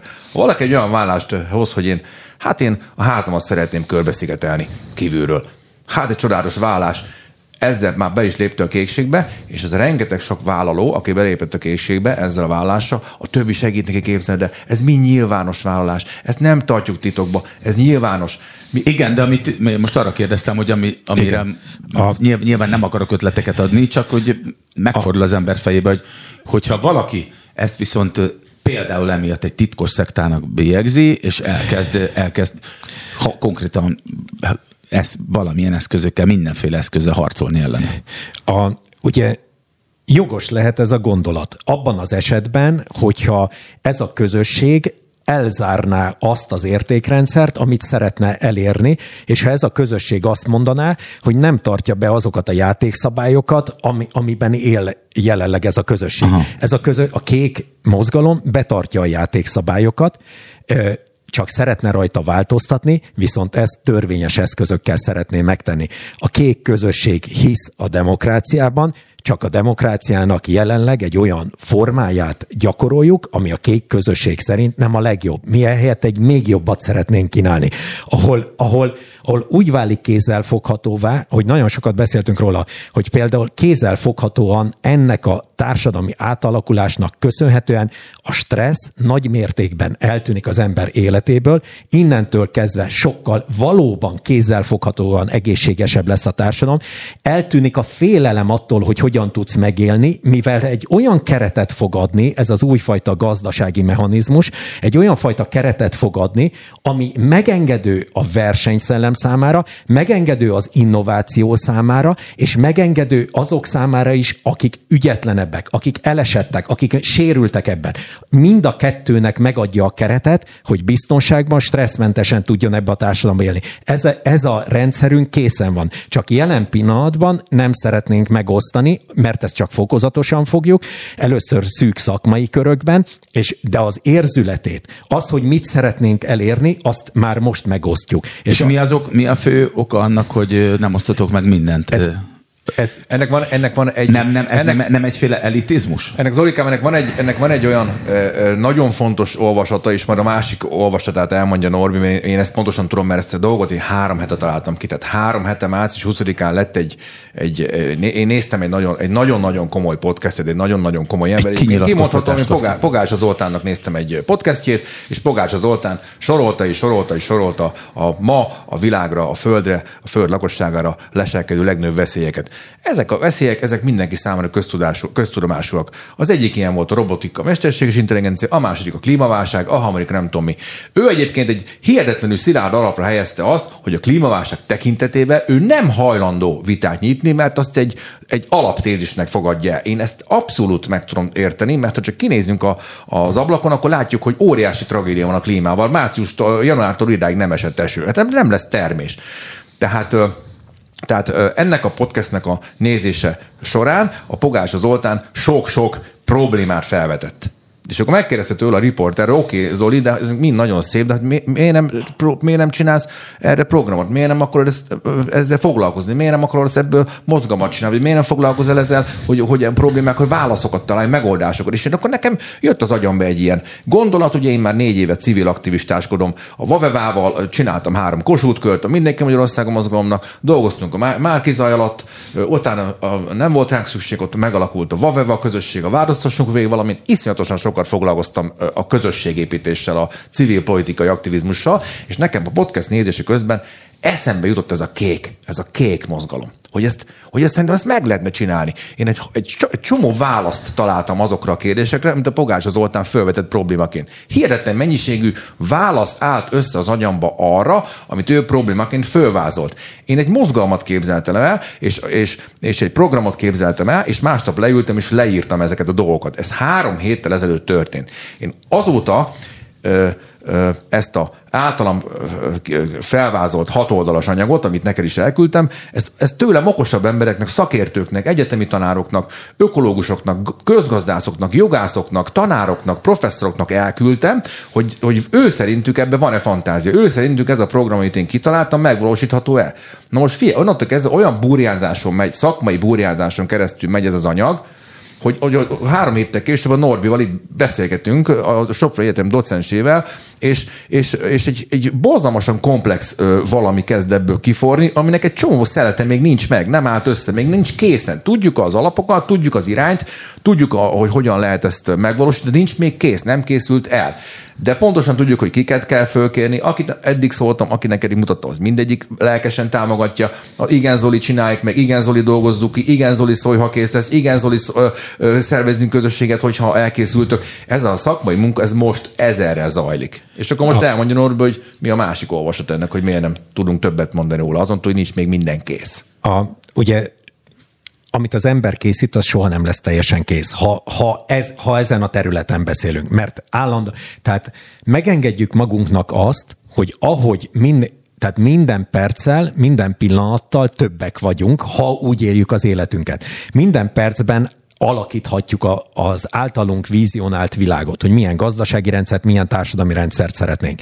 Valójában a, ezek, ugye mert Zolinak nem ez a feladata, a, ő a kékségnek az alapítója, ezt, ezt átengedte nekünk a tudománynak, valójában ezek a, a bástyák készen vannak. Tehát kész Igen, egy konkrét új... operatív lépések Így- kellenek, meg, ez, meg az emberek szerintem az, az alapvetésen kívül mégiscsak azt kell, hogy hallják, hogy mik a konkrét operatív lépések, mit akár az oktatásban, Mondok amire egy- mindig nem, nem, nem tértünk ki, akár a, vá- a vállalások, mondjuk egy ilyen. Az egy nagyon A konkrét operatív lépés, a dolog. vállás elé belépni. És Bocsáss meg, hogy, hogy ide szúrjam be, mert el fogom felejteni, hogy azóta képzeld el, hogy elkészült a, a kék.org honlapunk, ami annyiban különleges, hogy ékezetes kék, tehát ahogy lemondom, K-E-K, kék.org honlap, egy, meg a kékség.org, a kékség.org az ékezet nélkül, teljesen mindegy, ott már vállásra kézed el, illetve egyelőre még vállást nem tudnak tenni, mert még nem, nem olyan fejlettsége a honlapunk, de már, ha valaki ez a sztori érdekel, ez már a kék.org-ra, vagy a kékség.org-ra már fel is tud iratkozni, és lesz egy Nagyon kíváncsi vagyok, hogy és mi lesz fog, a fog, fogja, pont, font- folyamatosan fogják kapni az emberek a, a, az újabb és újabb információkat, ahogy halad a mozgalom, ahogy halad a kékség,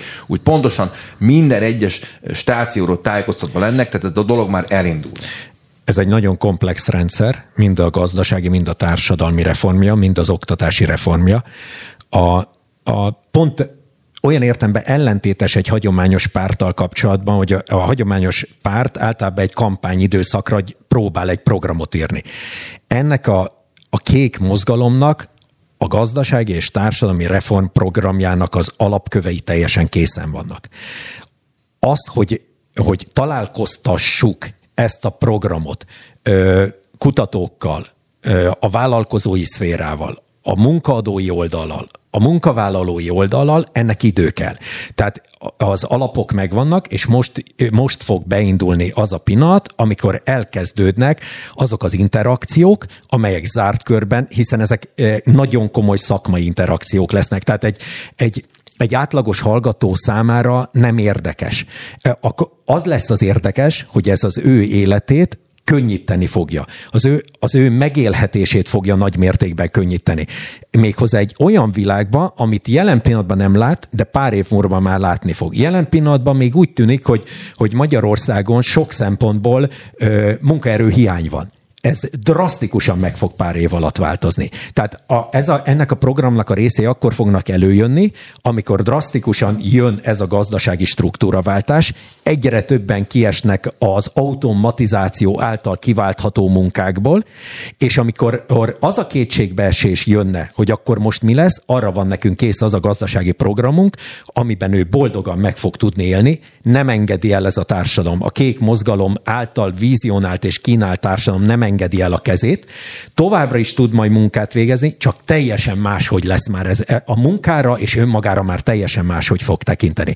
De jelen pillanatban mi ezt nem mondhatjuk el, mert nem ott tart a világ, hogy most megérteni az átlagember. Ahogy odaér, abban a pillanatban kész le fogunk tenni elé egy, egy hétköznapi áll, ember által megélhető és érthető programot, hogy ő miért tud biztonságban élni, és miért tudja a családját eltartani, vagy miért tudja önmagát eltartani. Na, erre vagyok egyébként nagyon kíváncsi, és az utolsó fél órát mindenképpen ennek szántam volna, és nagyon örülök, hogy most már tényleg másodperceink vannak hátra ebből a fél órából. Ugye milyen gyorsan telik az idő? Nagyon. Olyan, mint hogyha 10 perceket beszélgetnénk. Hát, ha jól társaság, Zolikán. 22-25 perceket beszélünk egy-egy fél órában, és sajnos most már az utolsó fél óra fog jönni, de én pont erre leszek kíváncsi, hogy ez gazdaságilag akár egy családra, egy egyénre lebontva mit jelent. Mit jelent, ugye a blockchainről is olvastam, hogy a block- blockchain technológiát, meg a kriptovalutát, vagy a kripto pénzeket szeret, vagy nem is kriptó, hanem de valamilyen mindenképpen valamilyen online térben működő fizető eszköz az, amit használnátok erre föl, és és egyáltalán a megélhetés, vagy, vagy hogy ez amilyen életmódváltozással jár majd az embereknek, családoknak, egyéneknek az egyéb szükségleteit, hogy elégítheti ki. Hát innen folytatjuk a kékségről való beszélgetést itt a, be, a beszólóban. Majdnem belmondót mondtam, de ez az elkarom. Beszóló Interaktív kibeszélő show a Spirit fm minden hétköznap délután 3-tól. Várjuk hívásaikat a 0630 116 38 es nem emel díjas telefonszámon. A mikrofonnál Cutor Zoltán. Igen. A kékségről beszélgetünk dr. Varga Norbert és Herceg Zoltán társaságában, itt a Spirit FM beszólójában, az utolsó fél órában is. Hát nagyon érdekes dolgok ha, ha hangoztak el ebben a beszélgetésben. Nyilván ez egy új társadalmi modell, nem növekedésen, vagy nem feltétlenül növekedésen alapuló társadalmi modell, talán ez még el sem hangzott, és ott tartottunk, hogy gazdaságilag hogyan működtethető egy ilyen, egy ilyen új program. És én átfutottam programot nyilván, meg láttam egy-két videót, ami még nem is feltétlenül nyilvános, de hát valamiről azért kell tudni beszélni egy két órás műsorban, ha már a, a kéket toljuk. És itt van előttem három papír tele kérdésekkel, felét sem mondtam el ezeknek a kérdéseknek, de egy fontos dolgot nem akarok megkerülni. Ugye nagyon sok tekintetben ez az új modell a, a családok, illetve az egyének önfenntartására is épül. Az önfenntartás alatt általában azt értjük, hogy én saját magam termelem meg azt, amit elfogyasztok kb. De mi van akkor, és most én nagyon egyszerű leszek, nagyon föltözögat. Mi van akkor, hogyha tökre örülök, hogy a paradicsom meg a tojás megterem az udvaromba, vagy a bármi más a, a földjeimben, meg az erdőbe, és úgy ellátom magam. De mi van akkor, hogyha én azért szeretnék este a barátaim a Jack daniels kocintani, vagy szeretném, hogy, hogy szeretném, hogy csokit tegyünk. Egyiket sem tudom megtermelni saját magam. Na, nagyon fontos az, amit mindig, hang, mindig hangsúlyozunk, hogy a kés, kékség szellemisége, a kék mozgalom szellemisége integratív és megengedő. Tehát egyáltalán nem akarja előírni a kék mozgalom senkinek, hogy te minden áron termeld meg önmagadnak a termékeidet, a terményeidet. Nincs, nincs kényszer a kékségben. A kék mozgalom azt mondja, hogy, hogy a az óriási technológiai fejlődésnek köszönhetően nagyon, ham, nagyon gyorsan egy olyan világba fogjuk, fogja magát találni az ember, ahol feleslegesnek érezheti magát. Ezért a kék mozgalom gazdasági programja, amiről most csak nagyon-nagyon buborékosan beszélünk és homályosan, és ez direkt van, azt, azt engedi meg, és azt támogatja, és egy olyan gazdasági rendszert épít fenn, ahol nem a növekedést gátolja, hanem az észszerűtlen növekedést. Tehát nem, nincs a kék mozgalom gazdasági rendszerében a növekedés is benne van, csak az észszerűtlen növekedés nincs Norbi, de, de te közgazdász is vagy, hogy ez, ez nem egy közgazdasági alapvetés, hogy ami nem növekszik, az összeomlik? A, van egy ilyen közgaz, azért, azért is mondtam, hogy, hogy Hát ha csak az univerzumra gondolunk, ugye a, a hosszú beszélgetésünk elején eh, azért én nagyon figyeltem rá, hogy biológiai kémia szakos tanár vagy. Ha az univerzumra gondolunk, gondolunk, akkor tudjuk, hogy jelen pillanatban a mi univerzumunk egyetlen egy másodperc alatt végtelen tágul. Tehát az univerzumunk is egy végtelen növekedésben van. Természetesen a közgazdaságtan alapiskolái ezért mondják azt, hogy növekedés nélkül nincs gazdaság. Ez csak a növekedés egy ember is növekszik egy darabig. Egy növény is növekszik. Tehát a, a növeke, mi nekünk nem a növekedéssel van gondunk, hanem azzal a növekedéssel, ami úgy éri el a növekedést, hogy közben kizsigereli a saját társadalmát, vagy kizsigereli a földet, mert mi azt mondjuk, hogy harmóniában lehet élni a földdel, harmóniában lehet érni a természettel és a környezetünkkel, és erre meg lehet teremteni azokat a gazdasági modelleket, aminél nagyon szeretem hangsúlyozni, ez nem azt jelenti, hogy a kék mozgalomban az élne a fejbe, a fejünkbe, be, hogy mindenki egy olykosz önfenntartó gazdaságként kivonul a vidékre, és ott él. Nem. Megengedi és támogatja azt, hogyha valaki így akar, és tisztán szeretne termelni olyan termékeket, és ez egyébként rentábilisan jelen pillanatban nem érné meg. De a kék mozgalom gazdasági programja egy olyan program, ahol ez rentábilisá fog, tehát az adott személy számára, az adott család számára, aki így szeretne élni, az megélhető. Ha valaki viszont olyan innovációt, egy olyan technológiai fejlesztést hoz, ami egy egyébként a klasszikus gazdaságtan szerint egy, egy óriási növekedés fog hozni, egy, egy teljesen más életminőséget. Azt véletlenül sem akarja korlátozni a kék mozgalom gazdasági programja, tehát hanem erősíteni. Tehát befogadó. Tehát ugyanolyan értékes Igen, a kék mozgalom. dolog, meg hát nyilván más, hogy ez nem valószínűleg nem is te, működik. Tehát a kék mozgalom tethető. számára ugyanolyan értékes az a család és az az ember, aki úgy határoz, és támogatja a kék mozgalom gazdasági programja az, hogy ki tudjál vonulni, és akár biogazdálkodást tudjál folytatni, de azt is támogatja, ha egy olyan technológiai újításod van, ami egyébként meg, meg a, a, a klasszikus közgazdaság szerint a, a legnagyobb növekedést hozza, de ennek a legnagyobb növekedésnek az, em, az emberi közösséggel, a természettel harmóniába kell lenni, és mi hiszünk abba, hogy harmóniában is tud lenni. Ez a És, gaz... és mi van azokkal, akik mondjuk úgy döntenek, hogy nem akarnak egyáltalán kívánni, ők városi életet akarnak élni, és az hagyján egy városi életet akarnak. Tehát ők egy bazsalikomot sem akarnak kint tartani a gangon, hanem mondjuk a futárral akarják megjelenni kaját, és én azt mondja, én innentől kezdve, sőt, mondjuk gyerekkoromtól kezdve mindig klasszika filológiával akartam foglalkozni, és a könyvtárakat, meg az internetet akarom bújni, és ezzel kapcsolatos tanulmányokat akarok írni, és engem mindenki hagyjon békén, én ilyen, ilyen humán tudós akarok maradni. Nagyszerű, nagyszerű. Mi a sorsa ezeknek az embereknek? Jaj. miből, miből keresnek, miből élnek, hogyan illeszkednek be egy ilyen rendszerbe? Képzeld el, Zolikám, hogy remek hírünk van azoknak az embereknek, akik nem akarnak sehol menni, és jó nekik ebbe a városba. A- Annyira remek hírem vagy, úgy fognak örülni nagyon-nagyon-nagyon. Tudnék, nekem volt ezelőtt egy pár éve, nem tudom honnan jött az agyamba, valószínűleg a dugóba ültem, és csapkodtam Kizárt a dolog. kormányt, csapkodtam a kormányt, majd mikor megérkeztem oda, ahova igyekeztem, nem tudtam leállni, és tovább csapkodtam a kormányt. Valószínűleg egy ilyen állapotba juthatott az eszembe, az, a, az az elképzelés, egy, egy, egy fikció, egy ide, hogy mi lenne, hogyha valahogyan mondjuk ennek a Budapestnek, a, a, a lakosságának, 2 millió lakosságának felét valahogy ki tudnám innen húzni ebből a fővárosból, és akkor az az egymillió ember az elférne. Nem lenne dugó, lenne parkolóhely, kevesebb lenne a CO2 szennyezés, egy sokkal élhetőbb, sokkal egészségesebb város szerkezet jöhetne létre, ha ki tudnám a felét húzni, vagy csak az egynegyedét, vagy a 10%-át. Tehát ha bármennyi embert ki tudok húzni, a többi az ott maradhatna, és többi is sokkal kényelmesebben élhetne, ha azok, akik viszont kényszerből vannak csak Pesten, csak azért laknak Budapesten, mert, mert itt tudják azt a nyomorult 180 ezer fontokat megkeresni, napi 10 óra gürcöléssel, és csak itt tudnak hazametrózni, meg hazatrollizni, meg hazavillamosni a két teli szatyor, lidl meg tesco szatyorra, hogy azok is jól járnak akkor, ha viszont lehetőséget biztosítunk azoknak az embereknek, akiknek ebből elege van. Én biztos, hogy négy éven belül ezzel a vállással, amit tettem, ki el fog húzni Budapestről. Mert én számomra ez a város teljesen érdetetlen. Én, én, én megszűntem. Én amúgy is csak kényszerből jöttem ide, mert az egyetem Budapesten volt, divattot egyébként csak Budapesten lehet. Én szerencsén nyitottam boltot, hát úgy buktam meg, mint Rottenbiller. A, nyitottam Balatonon is boltot. Az én speciális divatom, ez budapesti központú, és egyébként meg webshopon rendelhet bárki. De én már ezt nem akarom, mert, mert nem érzem jól magam, mert nem, nem a divattervezés köti le az időmet, hanem az elemekkel való küzdelem, a küzdés. Érted? Én a Budapesten elindulok anyagot vásárolni, méterárut, vagy elindulok Marikához, vagy Magdihoz a varonémhez, én, én, úgy érzem magam, mint egy harckosizó, aki beül a harckos, és áttörök a vár, át, na most áttörök a harmadik kerületből, át kell töröm a tizedik kerületbe. Ez egy, ez egy harc, egy küzdelem. Én ezt nem akarom.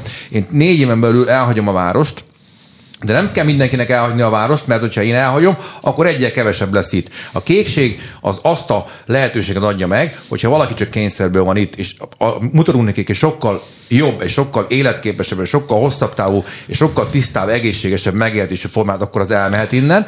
A kékség segít neki ezt az életformát létrehozni, segít üzemeltetni, segít piacot találni, segít termelni, segít termeszteni, segít közösséget építeni, segít szövetségeseket találni ahhoz, hogy ezt a bulit megcsinálsa, és aki itt marad Budapesten, az kla- a tanul a klasszika filoló- filológiát, elment a Fészek Klubba koncertre, elment a, a Kormi plázában moziba, a mindenki jól jár. Ez egy win-win szitu, ez egy Oké. win-win szitu, Zolikám. Mo- mond, mondom? Csak, csak egyetlen egy hozzáfűzni való. A jelenleg egy, egy átlagos embernek a jelenlegi ismereteivel, arról, hogy hogyan élünk, milyen lesz a nyugdíjrendszer, hogyan lehet megélni. Amiről mi most beszélünk, nem sem, nem semmiért nem, nem semmiért hagyjuk homályban a gazdaság. Jelen pillanatban nagyon nehéz kézzel foghatóvá tenni. De azért, mert, mert ha most azt mondjuk, hogy ha a jelenlegi demográfiai növekedési, népesedési adatokat nézzük, és az előregedő társadalmat, akkor a jelenlegi nyugdíjrendszerrel fenntarthatatlan lesz tíz év múlva már az, hogy hogyan fizetünk nyugdíjakat. Ez pontosan így van. És a jelenlegi, jelenlegi struktúrával nem is lehet majd választani. A mi rendszerünkben ezekre is válaszok vannak. Tehát egy má- teljesen másfajta adórendszer lesz. Nem olyan, mint a mostani. Lesz adórendszer, de teljesen másfajta lesz. Teljesen, te, tehát az egész struktúrája fog Azt sem mondhatod el, vagy nem oszthatod meg velünk, hogy miben más? Mi ez a... Ab, abban más, hogy olyan újfajta adónemek jönnek, és, és szeretnék rébuszba maradni, ami már nem biztos, hogy a munkavállalót terheli, hanem lehet, hogy a munkavállalót helyettesítő ö, dolgokat fogja te, ö, ö, terhelni, ami most még nincsen. Direkt akarok rébb, ki van, ez is megvan a programunkban, de nem szeretnék róla most beszélni.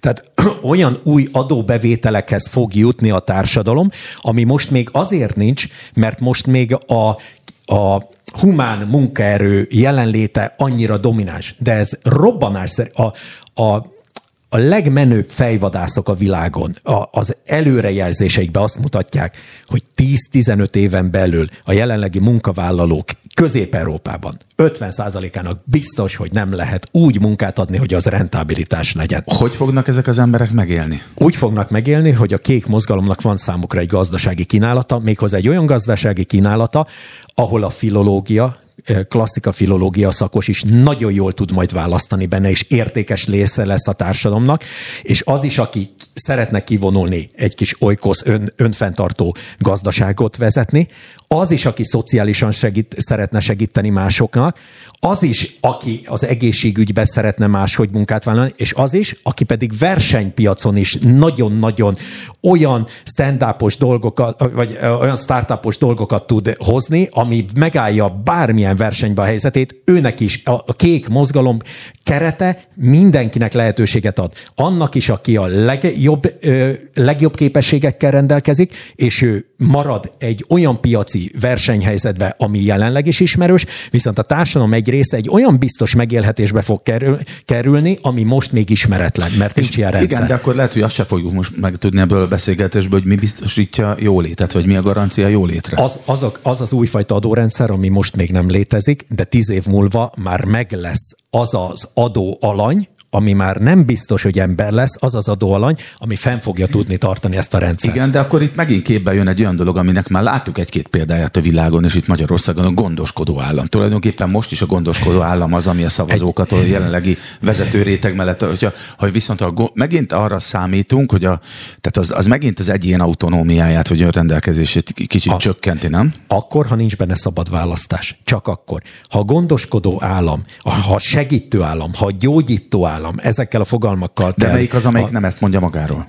A, ahol, ahol van szabad választás, ahol tényleg szabadon választhatsz abban, hogy Budapesten élsz, vagy egy kisfaluban, ahol tényleg szabadon választhatsz abban, hogy te állattenyésztéssel szeretnél foglalkozni, gyógynövénytermesztéssel, vagy, vagy klasszika filológiával szeretnél foglalkozni, és úgy meg tudsz belőle élni, hogy nem, nem, nem rettegsz attól, hogy elveszíted a munkáját, hogy megvan-e az a munkahely még egy év múlva, hogy hogyan tudom eltartani a családomat, akkor ez e, ebben nincs kényszer, akkor ebben szabadság van. Ez a kék gazdasági program ezt fogja nyújtani ezt a szabadságot. Jelen pillanatban nincs meg ez a szabadságot, mert, mert van segítő állam, és én ezt nem is, szeret, nem is szeretném azt mondani, hogy nincs. Van segítő állam, van közmunkaprogram, de az nem azt a szabadságot engedi meg, hogy te bivajröcsögéről mondjuk Budapestre költözél, vagy Sopronba költözél, vagy épp, épp Békés Csabán is meg tudjál élni, vagy Békés Csaba mellett egy kis faluban. Az, az, az helyhez kötöttséget jelent, az röghöz kötöttséget jelent, az kvázi egy, de, de ez is segítség, tehát nem akarom lebecsülni, tehát az nagyon fontos, hogy, hogy egy közmunkaprogram is segítség azoknak, akik a közmunkaprogramban élnek, tehát nem szabad lebecsülni a közmunkaprogramban, csak egy jobbat hát tudunk igen, kínálni. a közelmúlt eredmény is azt mutatja, hogy egy, nem, hogy lebecsülni nem szabad, hanem valószínűleg ennek óriási jelentősége van. Van egy olyan ígéret is, mintha belefutottam volna egy olyan ígéretbe, hogy aki ezt az önállátó életformát választja mondjuk családban, vagy bármilyen közösségben, akkor valószínűleg sokkal kevesebb munkával és nem napi tíz óra gürcölössel fog megélni. De a korábbi tapasztalatok egy picit, mintha ennek is ellent mondanák. Tehát azért jöttek létre városok, falvak, nagyobb emberi közösségek, hogy pont a munka megosztással több időnk szabaduljon föl, és az a fajta specializáció hozta el tulajdonképpen az emberiség legnagyobb eredményét is. Ha valaki önfenntartóként akar dolgozni, legalábbis a világ jelenlegi állása szerint, az egy elképesztő küzdelem, már, már, ilyen sziszifuszi küzdelem, amire rámegy az ember élete, egészsége, és az egy éjjel-nappali munka akkor, ha nem olyan az oktatási rendszer, és nem olyan a társadalmi környezet, mind a normatív, mind a gazdasági, mind a mentális társadalmi környezet, amely ehhez segít, ahhoz segít téged, hogy ez ne egy sziszifuszi munka legyen, hanem egy öröm alapú társadalom legyen, egy boldogság alapú társadalom. Mert azt a munkát választottad, amit szeretnél csinálni, válthatsz, tehát nagyon fontos, hogy ebbe a programba egy lényeges elem, hogy a képességed mindig meg lesz őrizve arra, hogy te tudjál váltani. És arra lesz egy óriási társadalmi támogatottság, hogy te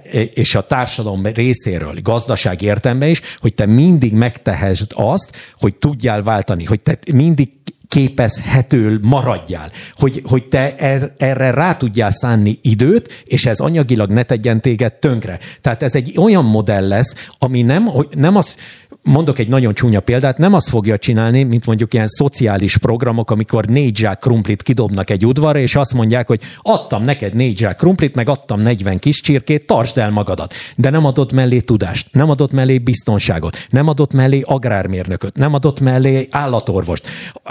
Adott, adott uh, halat. De nem nagyon de... nagy feltételezés az, hogy, hogy mindenkiből az lesz, amit akar, meg abból él, vagy azzal foglalkozik, amit akar. Mi van, hogyha mindenki úgy dönt, hogy Nekem a rációni a példaképpen, én Michelin csillagos séf akarok lenni, és akkor egyértelműen jelentkezik Fontos. 200 ezer Michelin csillagos séf tanuló, és abból akar érni, hát nyilván nem fog tudni tisztá- belőle. Fontos tisztában lenni mindenkinek a saját képességével, a saját tehetségével. Egyébként ehhez a, a, a kék hát, programhoz elengedhetetlenül szükséges egy kék oktatási rendszer, amire Igen, szintén, beszéljünk a hátralévő amire, szint, az amire szintén van, van elképzelésünk, e, ezzel is egy külön kabinet fog foglalkozni. Amit én ezt hozzá tudok tenni, nekem van egy csodálatos nagynényém, akit nagyon szeretek, úgy hívják, hogy hogy Kovácsné doktor nagy emese, nekem ő a nagynényém, és ő honosította meg Magyarországon a KIP rendszert, ami a komplex instrukciós program, amit helyő keresztúron 4. Béla általános iskolába kezdett el csinálni. Készítettek el olyan csodálatos eredményekkel, hogy ott a roma, cigány kisgyerekek mindegyike tanulmányi versenyeket nyert, és mindegyike tovább tudott tanulni középiskolába és egyetemre az általános után. Ez a KIP, ez a komplex instrukciós program, ezt azt mondja, hogy nagyon kis csoportokban, nagyon hatékonyan a tanár mindig minden gyerekkel kivétel nélkül a saját képességeinek, a saját tehetségének, a saját adottságnak megfelelő módon foglalkozik, a saját képességhez megfelelő tudást adja neki. Lehet, hogy őből nem lesz Michelin csillagos séf, de lehet, hogy őből egy csodálatos biogazdálkodó lesz, vagy őből egy csodálatos asztalos lesz, vagy őből egy csodálatos esztergális lesz, mert, mert, mert véletlenül kiderült, mert így lett oktatva, így lett nevelve, hogy ő a fához hihetetlen vonzalom köti, és a fával nagyon jól tud dolgozni, vagy éppen a vassal tud nagyon jól dolgozni, vagy éppen a krumplival tud csodálatos eredményeket elérni, vagy éppen alfapóniás rendszert, vagy éppen halat, halat tud tenyészteni, vagy, vagy bármit, mert hogy ki, ki, ki, ki, ki fürkésztem, hogy ő neki, ő, ő mibe a legjobb. Tehát, ha minden ez most is a... létezik, a mostani oktatási rendszerben is léteznek ilyen alapelvek, hogy mindenki a... saját tehetségei, meg képességei szerint. Tényleg? Ez, hát, ez, hát, a te gyereked is iskolába járnak? A, az, elve, az elvek tényleg léteznek. A, a gyakorlat viszont az, hogy az oktatási rendszerből az a minőség hiányzik, az, az a fogalom hiányzik, amiről ti már ketten sokat beszéltetek, ez a bizalom. Tehát a, a társadalom, a politika nem, enge, nem helyez bizalmat az oktatási rendszerbe, ezért egy nagyon autoriter irányítási módját találta ki az oktatási rendszernek. Viszont az oktatási, és, és egy olyan oktatási módszert használ Magyarország, ami leginkább egy olyan világban van sikeres, ahol nagyon fontos az, hogy a kikerülő, az oktatásból kikerülő emberek teljesen pontosan tudják, hogy melyik társadalmi osztályhoz tartoznak, ne is akarjanak kilépni ebből a társadalmi osztályból. Ez, ez nagyon sokáig fontos volt, hogy ilyen legyen az oktatási. Maradjanak abba a társadalmi osztályba, tűpontosan hajtsák végre a felettük állóknak az utasításait, tehát egy, egy, egy, egy egy Ford szalagrendszerre termel a magyar oktatási rendszer. És, és, egy és hát olyan, lássuk be a világ legtöbb oktatási rendszer és a, ilyen típusú. Nagyon, nagyon, ez így igaz, tehát a világ legtöbb oktatási rendszere messze lemaradt attól az elvárástól, amit a 21. században egy oktatási, a 21. században tudás alapú egy oktatási rendszer, élmény alapú egy oktatási rendszer, er, er, a, megadja a toleranciát az oktatási rendszer a benne lévőknek, ami azt is jelenti, mondok egyetlen egy példát kiemelek. Olyan a kék egyetlen egy konkrétum fog így elhangozni a mondatból, talán majd a többiek megszídnak engem, hogy nem ebbe egyeztük meg, de mégis mondok egy. Az, hogy hogyan választja egy oktatási rendszer az ő vezetőjét, mondjuk egy iskola igazgató kiválasztása, abban mekkora, abban mekkora szerepe lehet a tantestületnek, mekkora szerepe lehet a diák közösségnek, mekkora szerepe lehet a szülőknek, ha kicsikről beszélünk. Ha egyetemről már nem, az nagyon sokat megmutat egy társadalomból, hogy az oktatási rendszerében mekkora bizalmat helyez, és mennyire hiszi el arról, hogy akik benne vannak, ők jobban tudják, mint akik úgy hoznak döntést, hogy egyáltalán nem értenek hozzá. Hát szinte minden más területről is beszélhetnénk. A, pontosan, hiszen ugyan sajnos a, túlságosan könnyű észrevenni az analógiákat. Abszolút. A, a kék mozgalom felszabadítja például, egyetlen egy konkrétum, akár elhangzik, felszabadítja az iskolai igazgatói pozíciót, és belehelyezi a közösség döntésébe. És kivonja ebből azt az autoritár döntéshozati módot, ami egyébként nem csak Magyarországon, hanem nagyon sok helyen jellemző, hogy egy felső szerv határozza meg, hogy annak az adott iskola közösségnek, oktatási nevelési közösségnek ki legyen, ki legyen a vezetője, és az a vezető bágyazva legyen a saját közösségébe, és felelőssége legyen, és számon kérhető felelőssége legyen az adott közösség. De ez kellenek pedagógusok, számtalan ez... pedagógus. Hát épp most azokat a napokat, azokat a heteket éljük, amikor az egyébként hogy is mondjam, nagyon is már-már birkatürelmű pedagógusok is hangosan lázadoznak, az ellen a teljesen méltatlan társadalmi helyzet, megbecsültség és egzisztenciális körülmények ellen, amibe kényszerültek az utóbbi évtizedekben Magyarországon. A, a pedagógus társam, ezt nagyon jól mondtad, úgy lett szocializálva évtizedeken keresztül, hogy ő is erre a Ford gyárnak a gépszallagjára termelő embereket, embercsemetéket hozzon ki, és a pedagógus társadalom egy jelentős része ebbe az automatizmusba belefáradt és elszintelenedett. Ez mindez az is kellett, hogy az anyagi megbecsülése a pedagógus társadalomnak nagyon, a társadalmi, tehát a társadalmi presztízse, a megbecsültsége, a társadalmi helyzete a pedagógus társadalomnak nagyon alul van, alul finanszírozott a pedagógus társadalom. És alul értékel. Meg, alul megalázóan. De, de megalázóan, hmm. és ez, ehhez az is kellett, hogy maga a pedagógus társadalom elveszítse azt az, azt az életerejét, hogy lerakjon életerős új oktatási módszereket. Tehát a jelenlegi tantárgyi struktúrák, a jelenlegi oktatási rendszerek, a jelenlegi intézményi keretek nem felelnek meg a 21. A 21. században nem ilyen tudásra van szükség. A 21. században nem pont így kellenek ezek a tantárgyak. A 21. században már nem szabad agyon nyomni a gyereket. A, olyan nincs a 21. században, hogy 8 kilós hátitáskával megy be a gyerek az általános iskolában, mert akármilyen jó az az oktatás, akármilyen jó az anyag, ha 8 kilós a táskája a gyereknek, ki kell dobni azt az oktatási rendszert. Ilyen nincs már a 21. században.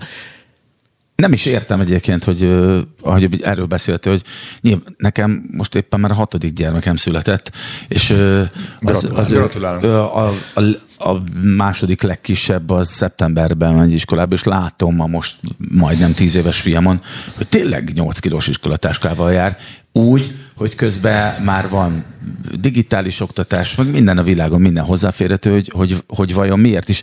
De azt gondolom, hogy, hogy valószínűleg nem ez a szűk keresztmetszet, hogy most ö, fizikailag megfogjuk egy tankönyvet és lapozzuk, vagy előveszünk egy tabletet és azon lapozzuk a tananyagot, hanem nem. sokkal inkább az a pedagógus anyag és az az értékrend, hogy az hogy adható át. Mert azt nyilván is valószínűleg ezért is, ha, ha működik ez, a, ez, az, ez az opció, ez a terv, ez a grandi, grandiózus elképzelés, akkor ahhoz nyilván olyan tanárokat is kell képezni. Igen, bocsánat, csak egy, egy valamit. Az a 8 kilós táska, az a daganat.